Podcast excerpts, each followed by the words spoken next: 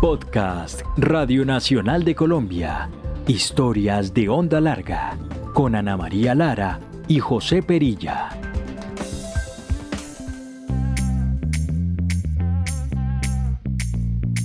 ¿Qué tal amigos? Bienvenidos de nuevo a Historias de Onda Larga, la historia de nuestro país a través de los micrófonos de la Radio Nacional de Colombia. Somos José Perilla y Ana María Lara y a partir de este momento los acompañaremos para hablar sobre un tema que tiene tanto de coyuntural como de estructural en la historia colombiana del siglo XX. Se trata del sindicalismo y sus relaciones con el Estado. Y a partir de ello algunas claves para entender una de las grandes movilizaciones que vivió este país, el paro de de 1977, septiembre 14 y 15. Ese fue un punto cumbre para múltiples manifestaciones de malestar social y al menos un punto de partida notable para múltiples protestas que vendrían más adelante, tanto en sus causas como en su forma. Ese paro de 1977 es un referente que nos permite comprender algunos aspectos de nuestro agitado presente. Bueno, y hoy contamos de nuevo con la compañía de un gran historiador. Esta vez se trata de Mauricio Archila, profesor titular del Departamento de Historia de la Universidad Nacional y quien ostenta un gran título, investigador emérito con vigencia vitalicia. Eso no cualquiera lo logra, querida Ana. Pero bueno, esto es de acuerdo con las clasificaciones de, de MinCiencias. Para 1977, el año del paro, Archila se encontraba haciendo su maestría en Economía y Recursos Humanos en la Universidad Javeriana y allí mismo pues había obtenido el título de filósofo. Más tarde llegaría el doctorado en Historia de la State University of New York en Stony Brook, que son los fundamentos de una riquísima carrera que incluye una vasta cantidad de publicaciones en relación con la violencia, el sindicalismo, las izquierdas en Colombia y por supuesto las protestas sociales. Para empezar, el profesor Archila nos introduce en el tema contándonos sobre el origen del sindicalismo en Colombia. Realmente aparecen ya en los años 10, aparece incluso la expresión sindicato y en los años 20 comienzan las, pues, a hacerse más visibles las huelgas y todo eso. Entonces el sindicato como tal aparece en ese contexto de implantación lenta del capitalismo en los, eh, algunas industrias eh, pero sobre todo en los transportes, en el río Magdalena, en los ferrocarriles, en obras públicas aquí en las ciudades y en los enclaves extractivos, especialmente petrolero y bananero. Allí es donde comienza el sindicalismo primero y en, en el 36 se crea la CTC con otro nombre y que en el 38 cambia a CTC y luego en el 45 la UTC, Unión de Trabajadores de Colombia. El momento, dijéramos, como de auge del sindicalismo va a ser en los años 60, 70 y 80. En los archivos de Señal Memoria encontramos un documento de 1957 en el que el general Rojas Pinilla da señales de complacencia con el movimiento sindical. Escuchemos. Señal Memoria, imágenes y sonidos para la historia. No quiero propiciar en ninguna forma la lucha de clases. Desde el mismo 13 de junio he venido trabajando por la armonía entre el capital y el trabajo. Pero no podemos olvidar que la prosperidad de la nación depende más que del capital, de todos los brazos y de todos los músculos de los trabajadores colombianos porque el sudor vuestro, vuestra desesperación y vuestras angustias es lo que están engrandeciendo Colombia. Es necesario despertar industrias, crear industrias, crear nuevas fuentes de riqueza. Hoy la industria del petróleo es lo primero que vemos en el horizonte. De manera que vosotros, trabajadores del petróleo, estáis en el horizonte, en el sitio más halagüeño para todos los colombianos. Bien sabéis como os lo dije en mi visita a Barranca, que mi preocupación es que vuestras necesidades, vuestros problemas sean resueltos teniendo en cuenta la dignidad de la persona humana, la dignidad del trabajador, que es la misma dignidad de la patria.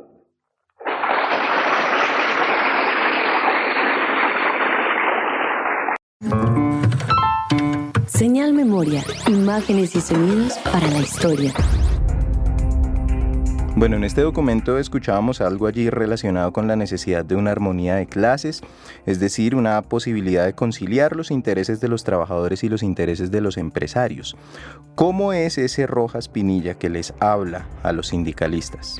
Eh, digamos, conservador, católico, medio bonachón, pero bueno, al mismo tiempo represivo, porque no hay que olvidar que Rojas, por ejemplo, ilegalizó al Partido Comunista, eh, al principio trató de hacer unas amnistías de paz con los guerrilleros liberales, pero después, por ejemplo, desató una guerra en Villarrica, un ataque eh, pues, que va, que va a tener muchas repercusiones posteriores. Con relación al sindicalismo, sí, Rojas pues trata y el espíritu con el que él sube al poder o llega, accede al poder en el 53, en junio del 53, es como de conciliación.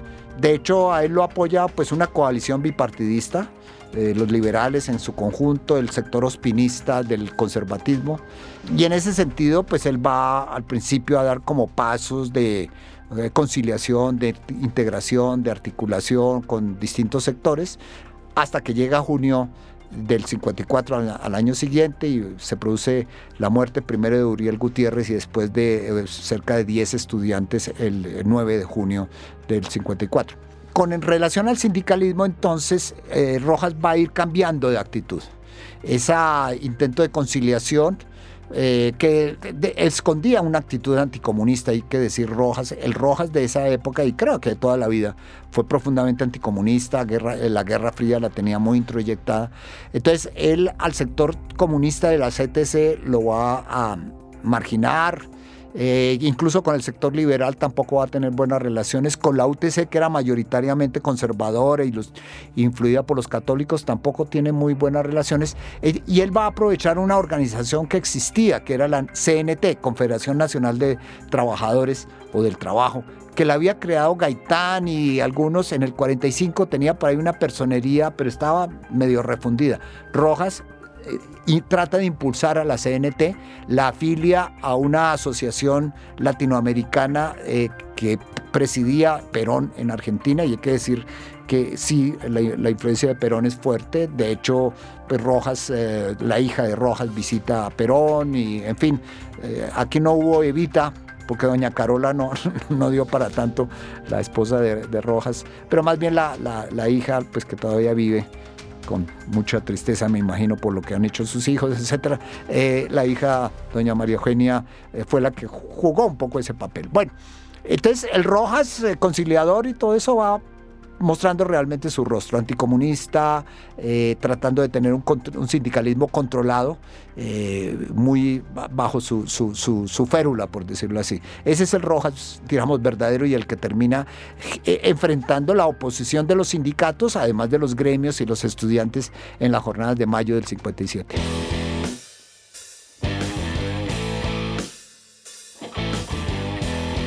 Vale la pena conocer quiénes eran los sindicalistas en esos años 50, cómo ponerle rostro a los sindicalistas del periodo de Gustavo Rojas Pinilla, quiénes eran y cuál era su lugar en la sociedad. El sindicalismo era básicamente de obreros, de sector industrial, eh, agroindustrial, eh, extractivismo, minería, comercio, ¿sí? los empleados de cuello blanco, los banqueros, los maestros, eh, los médicos, toda esa capa, llamémoslo de empleados, clase media un poco, no accedía todavía al mundo sindical, tenía sus propias asociaciones. Eso es un fenómeno ya del, Frente Nacional. Y otro archivo de Señal Memoria nos trae la voz de Alberto Lleras Camargo en un evento con sindicalistas de la Sal de Zipaquirá. Es el primer eh, gobierno del Frente Nacional y allí Lleras le da vivas al sindicalismo. Señal Memoria, imágenes y sonidos para la historia. Y así podemos ver cómo al lado de este grupo que en sus mejores tiempos no llegó a ser de más de dos mil afiliados del sindicato, se ha formado, sin embargo, un gran centro social que ha elevado su nivel de vida extraordinariamente a la par y por el propio esfuerzo del organismo sindical. Todo eso es motivo de gusto. Y para mí, ninguna cosa más satisfactoria, más grata que suspender las tareas que me agobian en el Palacio de los Presidentes para venir a estar con ustedes en el momento en que celebran una tan justa efeméride de trabajadores de Colombia. ¡Viva el sindicato! Señal Memoria, imágenes y sonidos para la historia. En un contexto de plena Guerra Fría, con el triunfo de la Revolución cubana una ahí reciente, y cuando había temor al comunismo, este archivo resulta pues al menos curioso, muy poco convencional. Veamos qué nos dice Mauricio Archila sobre la relación entre Lleras Camargo y el sindicalismo. Digamos rápidamente hay que decir que Alberto Lleras en sus años de joven y, y mozo eh, junto con su hermano Felipe, hicieron parte de los primeros círculos comunistas o socialistas en el país. Mientras su hermano Felipe sí se mantuvo, dijéramos, como en cierta izquierda, medio bohemia, eh, Alberto Lleras sí rápidamente fue derivando en político y entró a ser parte del gobierno de López en el primer gobierno y ya en el segundo, en el, que tiene que renunciar López en el 45, Alberto Lleras es el que lo reemplaza. El Alberto Lleras que reemplaza a López es el que enfrenta una huelga importantísima que ocurrió en diciembre del 45, que fue la huelga de la Fedenal, Federación eh, de Transporte de trabajadores del puerto, de puertos, de puertos del río Magdalena y de puertos marítimos. Era una asociación muy poderosa porque controlaba pues, los puertos eh, fluviales y marítimos. Y esa asociación tenía mucho poder de negociación. El mismo López en el gobierno anterior les había dado pues como ciertos privilegios, entre otras que para entrar a trabajar en el río Magdalena o en los puertos tenían que afiliarse a, la, Fedenal. Eso no ha ocurrido con ningún otro sindicato en el país. Y Alberto Lleras dijo un discurso en ese año, en 45, que más o menos era, no puede haber dos gobiernos en este país, uno en el río Magdalena y otro en Bogotá.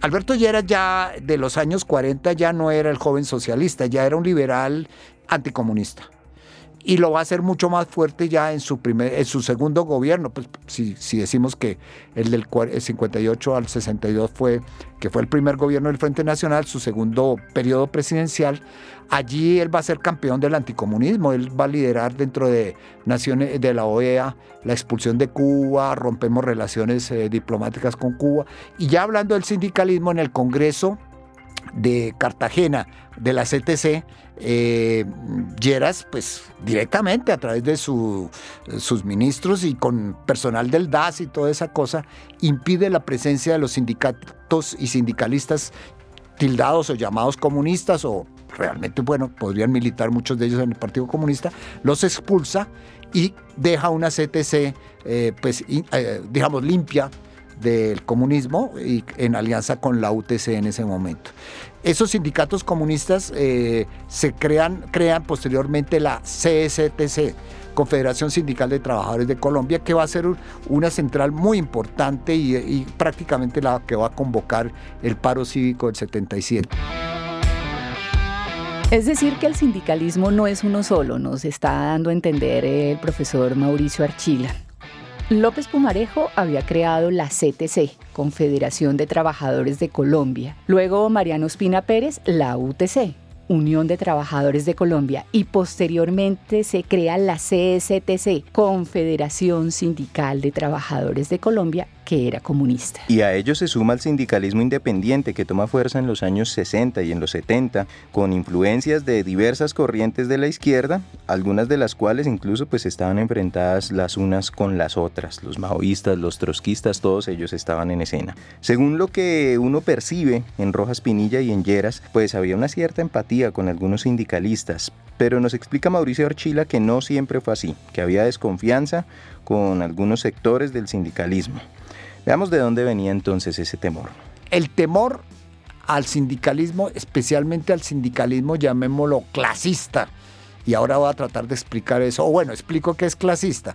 Digamos, eh, eh, podríamos uno hablar de un sindicalismo reformista o incluso en ese momento frente nacionalista, eh, que era un sindicalismo que se contentaba con algunas prebendas, eh, bueno, hay que decir que el sindicalismo ya había logrado una cierta legislación laboral. Entre otras la expidieron los gobiernos conservadores, fue con Laureano Gómez que se expidió el Código Laboral, el primero, pues. Antes había leyes laborales y López Pumarejo pues impulsó mucho reforma y toda esa cosa, pero fueron los conservadores los que sacaron el código laboral, los que por ejemplo pusieron el salario mínimo, lo impusieron, lo propusieron. Eh, fue con Ospina Pérez que se creó el Instituto de Seguros Sociales, que se creó, bueno, todo lo poco que ha habido de estado de bienestar en Colombia fue un poco en la época liberal y posterior en, ese gobierno de, eh, sobre todo de, Ospina.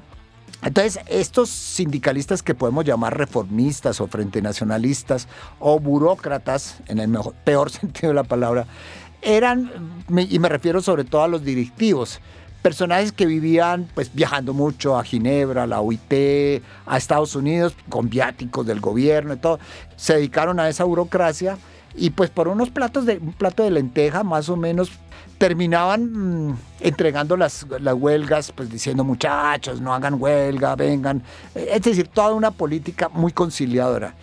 Había otro sector que es el que llamamos clasista, que eh, defiende mucho más, eh, digamos, los intereses del mundo obrero, del mundo del trabajo, de los trabajadores. Ellos, claro, tienen sus directivos, tienen su burocracia también. Eh, ellos pertenecían más al mundo comunista, digamos, había una federación sindical mundial, agenciada desde Moscú. Y bueno, estos también iban y hacían su viaje a Moscú. Tal vez no era tan, tan rico y tan bacano como ir a Ginebra, pero bueno, también se echaban su vueltica y a Cuba y en fin, la cosa, y el ron y la, playa, todo. Bueno, había su, a China misma también, en su época iban allá a visitar a Mao, etc. Pero, digamos, en general había como una actitud mucho más consecuente en la defensa de los intereses del mundo obrero. Y ese sindicalismo clasista eh, es el que más preocupaba al Frente Nacional, porque lo veía como el comunismo, como la encarnación del comunismo. Y en lo que se va a llamar la doctrina de seguridad nacional, el, el tema es que las democracias, las llamadas democracias, tienen que defenderse del ataque externo de un enemigo que se infiltra en la nación. Bueno, ahí vamos viendo que muchos factores o referentes externos permean el ambiente político, a la vez que permean las decisiones políticas y algunas promesas de campaña. Vamos a hablar de López Miquelsen, en cuyo mandato se dio el recordado paro de 1977, convocado por las centrales obreras como la CSTC y por el sindicalismo independiente, ese al que se refiere el profesor Archila como el que nació en los años 60 y 70. Y como abre bocas, escuchemos entonces este fragmento de un discurso de campaña de López Miquelsen en el que hace algunas promesas relacionadas con la inserción de Colombia en el mercado mundial. Esa inserción implicaba, sin duda, la consideración de las fuerzas productivas, entre ellas, obviamente, los trabajadores. Señal Memoria, imágenes y sonidos para la historia. Que aspiramos a ser el Japón de Sudamérica, el país con el mayor comercio del continente, merced a la destreza, a la habilidad, a la capacidad de nuestros obreros y a la capacidad también de nuestros empresarios. Vamos a tratar de invadir con nuestras manufacturas, no solo a nuestros vecinos, sino a aquellos países en donde la mano de obra costosa no les permite ya producir a domicilio los mismos productos. Vamos a llegar a los Estados Unidos, vamos a llegar a Europa, vamos a llegar al Medio Oriente con todos aquellos artículos en los que sea necesario incorporar mano de obra, mano de obra que significa generación de empleo para los colombianos. Señal Memoria, imágenes y sonidos para la historia.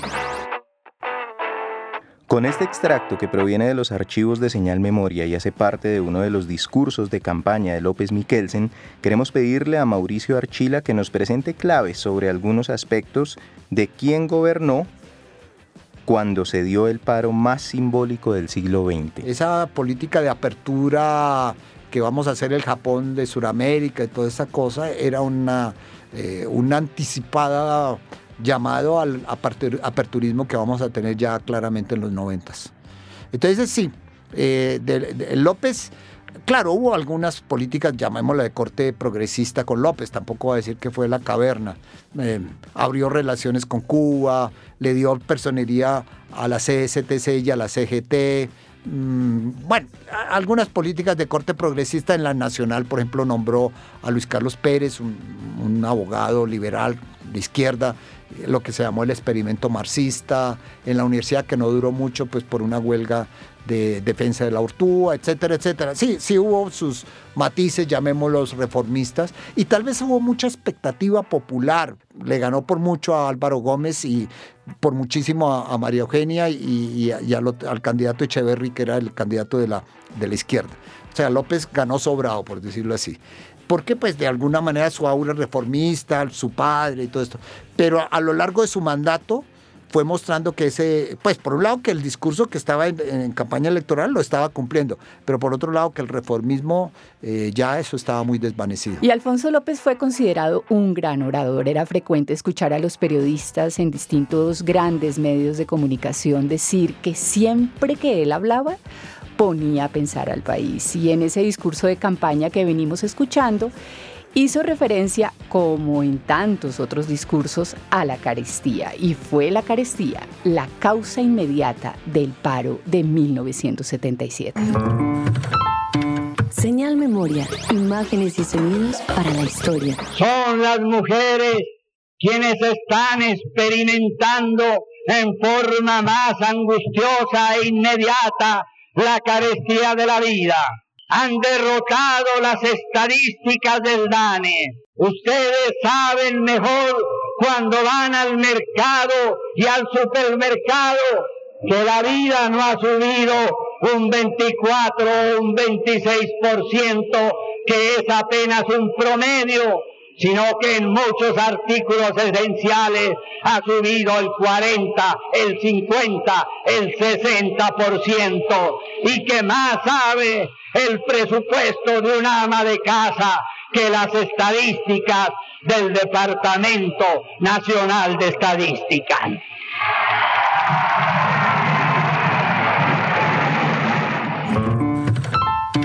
Señal Memoria, imágenes y sonidos para la historia. Los grandes paros tienen causas inmediatas como la carestía en el caso del paro del 77, pero también causas profundas y estructurales y sobre eso pues nos da su perspectiva Mauricio Archila, nuestro invitado de hoy en Historias de Onda Larga. Con el paro que estamos viviendo ahora en abril, mayo de este año, eh, hay causas profundas que a veces se agudizan en la coyuntura.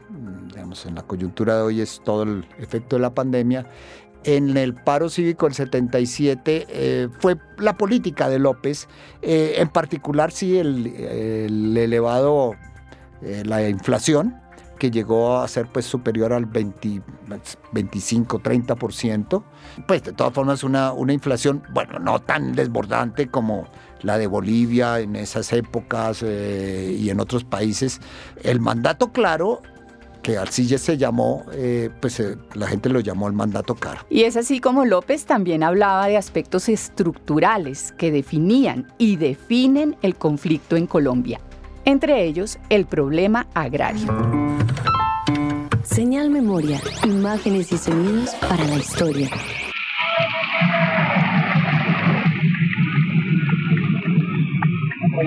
Tengo en mente particularmente a los pequeños campesinos, a los minifundistas, a quienes hoy viven en forma precaria, arañando la tierra de nuestras cordilleras para cultivar café o artículos de subsistencia en dos, tres, cinco hectáreas. Hacia ellos vuela mi pensamiento. Yo quiero que la asistencia del Estado haga producir tres, cuatro, cinco veces más con semillas seleccionadas, con abono, con maquinaria, el modesto ingreso que hoy reciben los latifundistas colombianos. Mis ojos estarán clavados sobre todo el panorama agrícola de Colombia, pero mi corazón se palpitará con un mayor ritmo pensando en los pequeños tenedores de tierra que en los grandes latifundistas de las dos regiones principales del país. Señal Memoria, imágenes y sonidos para la historia. En contraste, Aurelio Alegría, agrónomo y actualmente asesor de pequeños productores campesinos, nos envía este recuerdo del paro de 1977. Uno de los puntos del paro nacional eh, de 1977, en septiembre, bajo la administración de López Miquelsen, era la entrega inmediata a los campesinos de las tierras incoradas.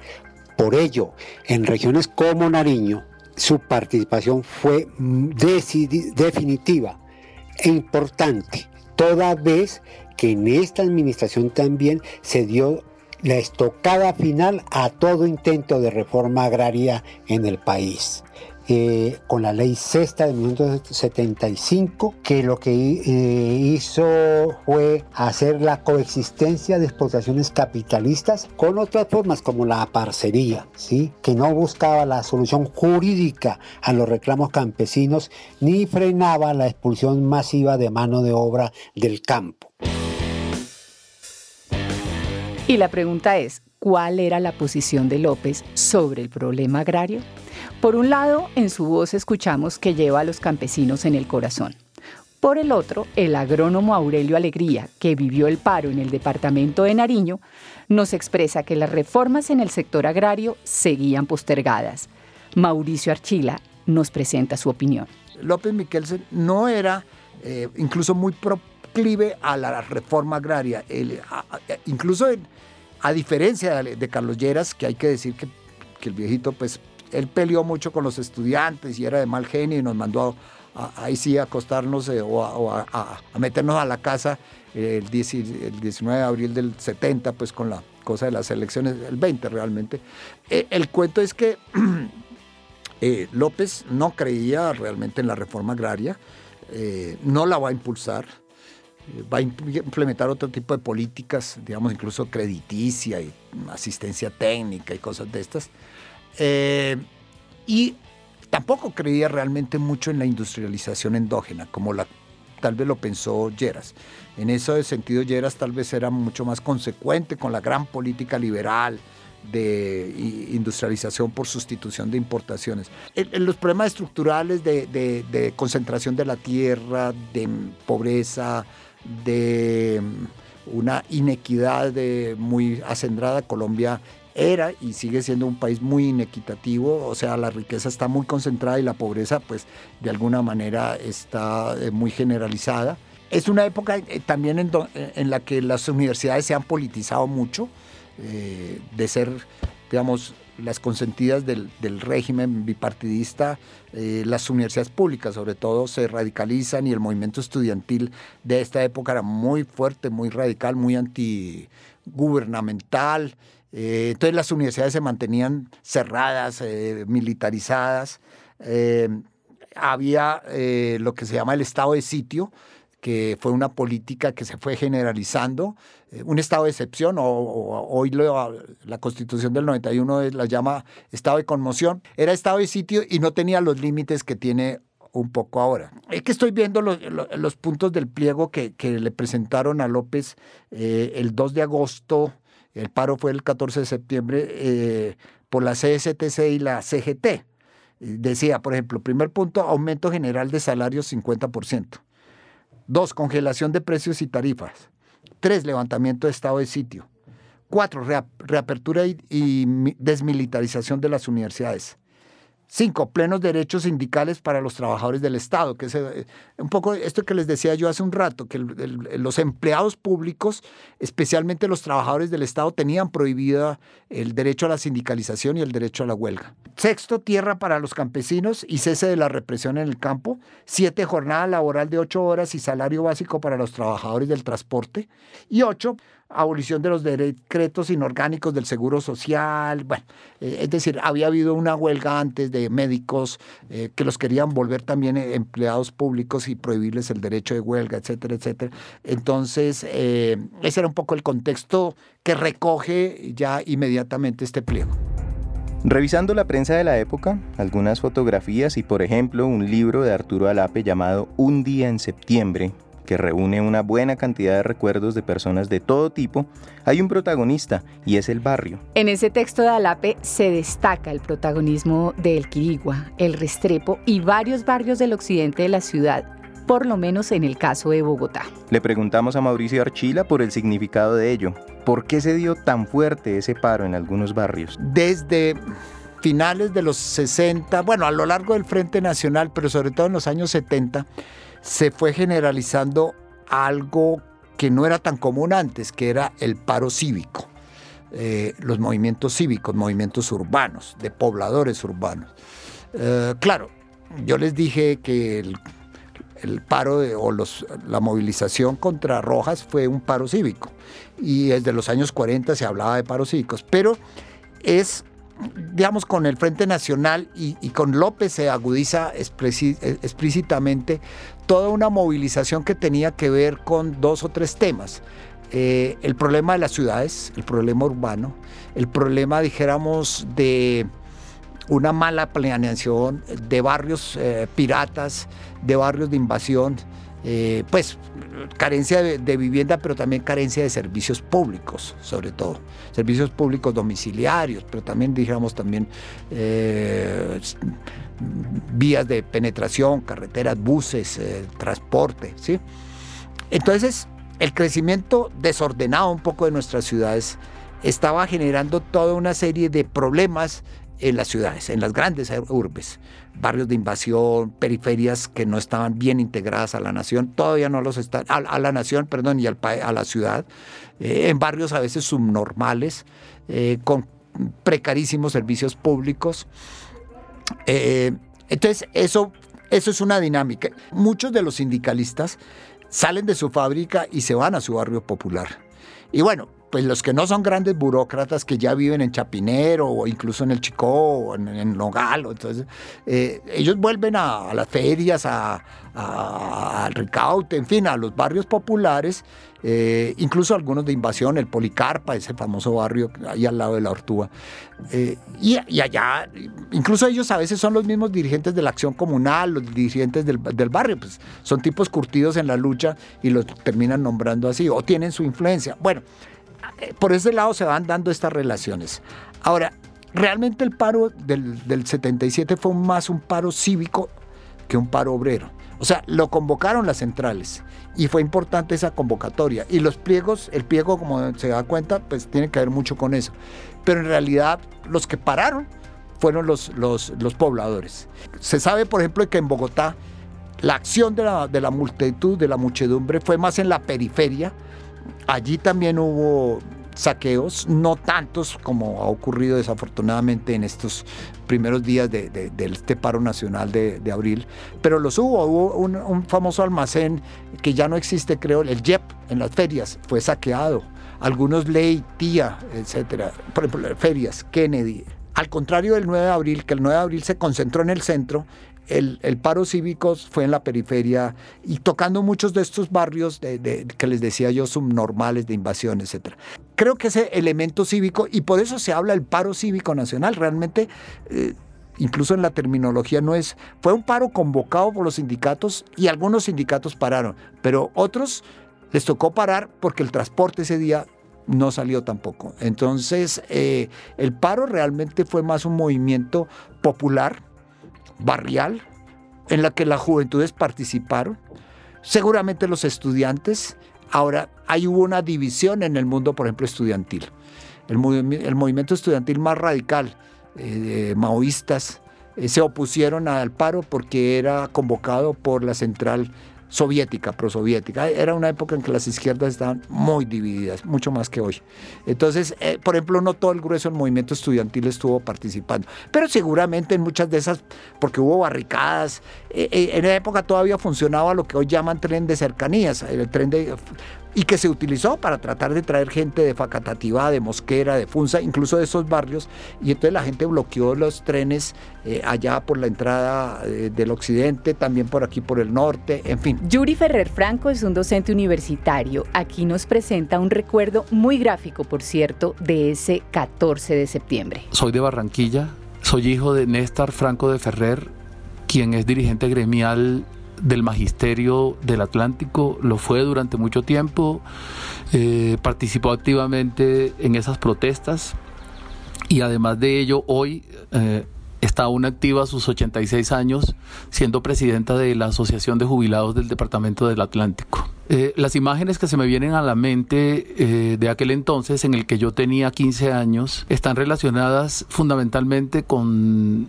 eh, dos visiones. La primera, un presidente de la República, Alfonso López Miquelsen, haciendo una alocución presidencial nocturna, descompuesto completamente, empuñando eh, un eh, conjunto de tachuelas que al finalizar su alocución presidencial arrojó sobre el escritorio diciendo que esa no era la manera de protestar. El país había estado completamente detenido y la gente había estado masivamente en la calle. Las otras imágenes están relacionadas con el fervor popular y con la gente en la calle. Es decir, eh, todo el mundo salió a protestar y el grito unánime era abajo el mandato de hambre, demagogia y represión, en contraposición a la que era la divisa del presidente de la República el mandato claro. De la mano de mi madre eh, fui a varias manifestaciones. Esas manifestaciones fueron muy, muy concurridas y desembocaban en el Paseo de Bolívar, que es un sitio emblemático de la ciudad de Barranquilla, pero así como ocurrió en Barranquilla, ocurrió en todas las ciudades del país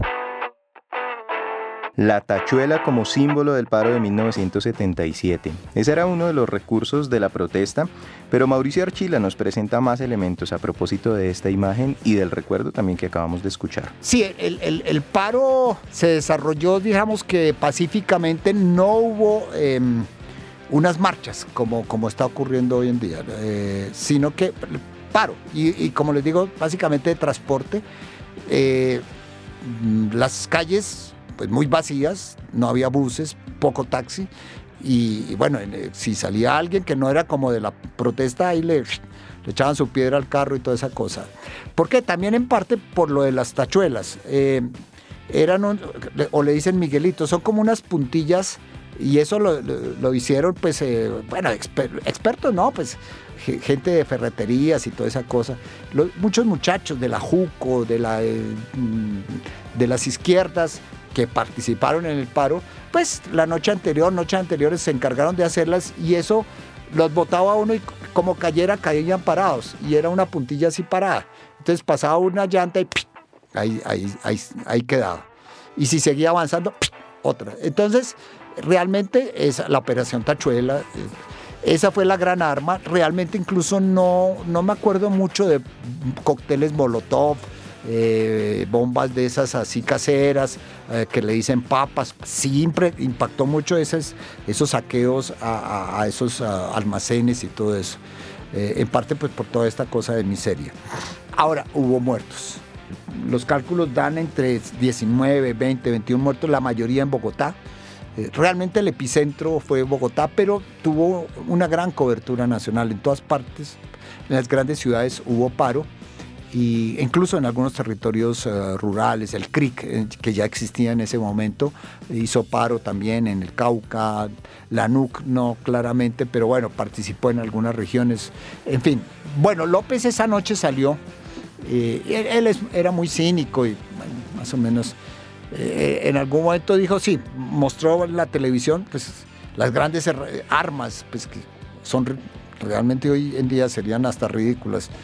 Incluso llegó a decir cínicamente que, el paro había sido agenciado por los jesuitas y por eh, Pastrana. Porque es que hay que recordar que había un sector del conservatismo que se le opuso a López. No radicalmente, que era el sector ospino-pastranista. En cambio, el sector alvarista o lauranista Ah, se habían enfrentado en campaña, pero Álvaro y, eh, y Alfonso entraron en Manguala. Entonces el sector eh, ospino-pastranista apoyó el paro mm, no muy decididamente, Incluso el dirigente sindical de la UTC, que era Tulio Cuevas, hacía parte de ese sector y fue uno de los grandes impulsores. Ahora, Tulio Cuevas es un personaje pues bien curioso porque él sí tuvo sus coqueteos socialistas y todo, pero en ese momento era un conservador ospino-pastranista. Entonces, cínicamente López dijo que habían sido los del CINEP los curas del CINEP y el, y el, y el ospinopastranismo, desconociendo todo el papel, digamos, ah, que aliados con el Partido Comunista. Y de todo paro se espera que salgan soluciones o al menos negociaciones. Veamos con el historiador Mauricio Archila qué consecuencias, cambios o beneficios trajo el paro del 77. López, no lo dije muy claramente, manejó muy mal el, eh, todo el, proceso de, negociación, por decirlo así. Él, nunca se reunió, se reunió con las centrales sindicales eh, CTC y UTC y ellas terminaron pues uniéndose a las otras para el paro. Pero con la CSTC y la CGT no, y siempre tuvo una actitud muy displicente, muy de rechazo, muy que es algo que también traza paralelos eh, con la situación contemporánea. Si, si, el, si el gobernante desprecia, ignora las reivindicaciones populares, pues a la gente eh, se le sale la piedra. ¿Qué tanto afectó a López eso? Bueno, eh, obviamente no, no, no, no lo tumbó. En realidad no era la intención de, bueno, la, la, mayoría de la gente no estaba por eh, contra López, incluso yo creo que hubo mucha gente que votó por López o liberales que estuvieron en la protesta seguramente. Eh, inmediatamente no produjo grandes cambios. En esa época López estaba proponiendo una constituyente que la llamaron la pequeña constituyente, él pensaba una cosa muy elitista, reunir unos cuantos constituyentes, hacer algunas reformas a la constitución, y eso eh, fue, pues no estaba aquí, creo que ya estaba bastante caído, pero bueno, eh, prácticamente eso terminó um, enterrándose. Mm, va a tener que aceptar algún aumento salarial, no no del orden que planteaba, frenó mucho la reforma del seguro social, etcétera, etcétera. Pero digamos que en términos gruesos el pliego como tal no fue atendido. Eh, no, no fue atendido.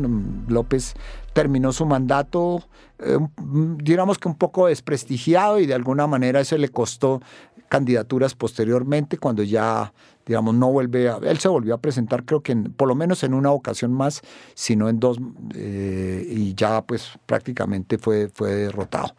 Eh, sí, creo que en el 82 cuando Lleras también sale y, López, pues, mm, que había tenido una grandísima votación anteriormente, sale derrotado. Eso sería un poco como el balance, pues, desprestigiado, pero pues eh, ahí terminó su mandato. Todas estas historias, claro, pues lo llevan a pensar a uno también en el presente. Colombia ha atravesado en 2021 un periodo de protestas duraderas, con los jóvenes además como protagonistas. Pidámosle al historiador Mauricio Archila que nos dé elementos para hacer un paralelo con el paro de 1977 y lo que hemos vivido desde mayo de 2021. Con la salvedad de que ya estamos a casi 50 años del paro del 77, eh, y que los tiempos han cambiado, pues que hay otras condiciones, etcétera. Eh, hay muchos elementos comunes, hay problemas estructurales de, todo tipo, porque yo he, tratado de mostrar que, lo económico era en ese momento grave, pues eh, costo de vida y todo. Pero había también problemas de corte político, y si se quiere un poco de corte educativo y todo. Cosas que también se ven hoy en día. O sea, claro, hay creo que hay un factor muy duro, muy fuerte en este momento, que es la pobreza, que se aumentó, se exacerbó en la pandemia, por el manejo de la pandemia. Eh, mm, digamos, el desempleo. Esta mañana veía cifras, por ejemplo, en el caso de las mujeres jóvenes, es del cerca del 30%, o sea, una de cada tres mujeres jóvenes entre 18 y 20, 30 años que sale a buscar trabajo no lo encuentra, eso es impresionante. En los muchachos es como el 18%, pero de todas formas la juventud, ¿qué, le espera a un, joven en este momento? Y sobre todo si no es, si no es universitario, pues. Ah, bueno, a los universitarios también porque terminan la carrera y, y, emplean, los emplean de mensajeros con bicicleta, con un título de, economistas, o bueno, abogados de pronto ahí consiguen puesto. En fin, es decir, la cosa es complicada. Eh, la pandemia exacerbó mucho los problemas estructurales. Lo que pasa es que, ¿cuál fue el detonante? Así como en los años del paro cívico fue el costo de vida y la carestía y todo eso, eh, en este momento fue eh, la reforma tributaria. Por ejemplo, ¿cómo le va a pedir usted al pueblo que pague, por ejemplo, los derechos funerarios? ¿sí? O eh, tan regresivo la reforma como el IVA. El IVA le da por igual al rico y al pobre. Y, pues en este momento se necesitan políticas diferenciadoras. Eh, hay elementos comunes. Eh, esto ya se ha prolongado mucho en el tiempo. El paro del, del 77 duró dos días, pues dos, tres días en algunas partes, pero ya, esto ya vamos para 15 días. Eh, obviamente la radicalidad y el tipo de violencia policial, pues mm, no se, no se veía, aunque como le digo, allá hubo 19 muertos en un solo día, aquí vamos ya en 40 y pico en varios días. Hay continuidades tristemente, eh, pero también profundas diferencias. Y con este balance que hace el historiador Mauricio Archila, a quien le agradecemos que haya atendido nuestra invitación, nos despedimos José Perilla y Ana María Lara de Historias de Onda Larga. No dejen de escuchar este y los capítulos anteriores en las plataformas de podcast y la página de Radio Nacional de Colombia. Hasta pronto.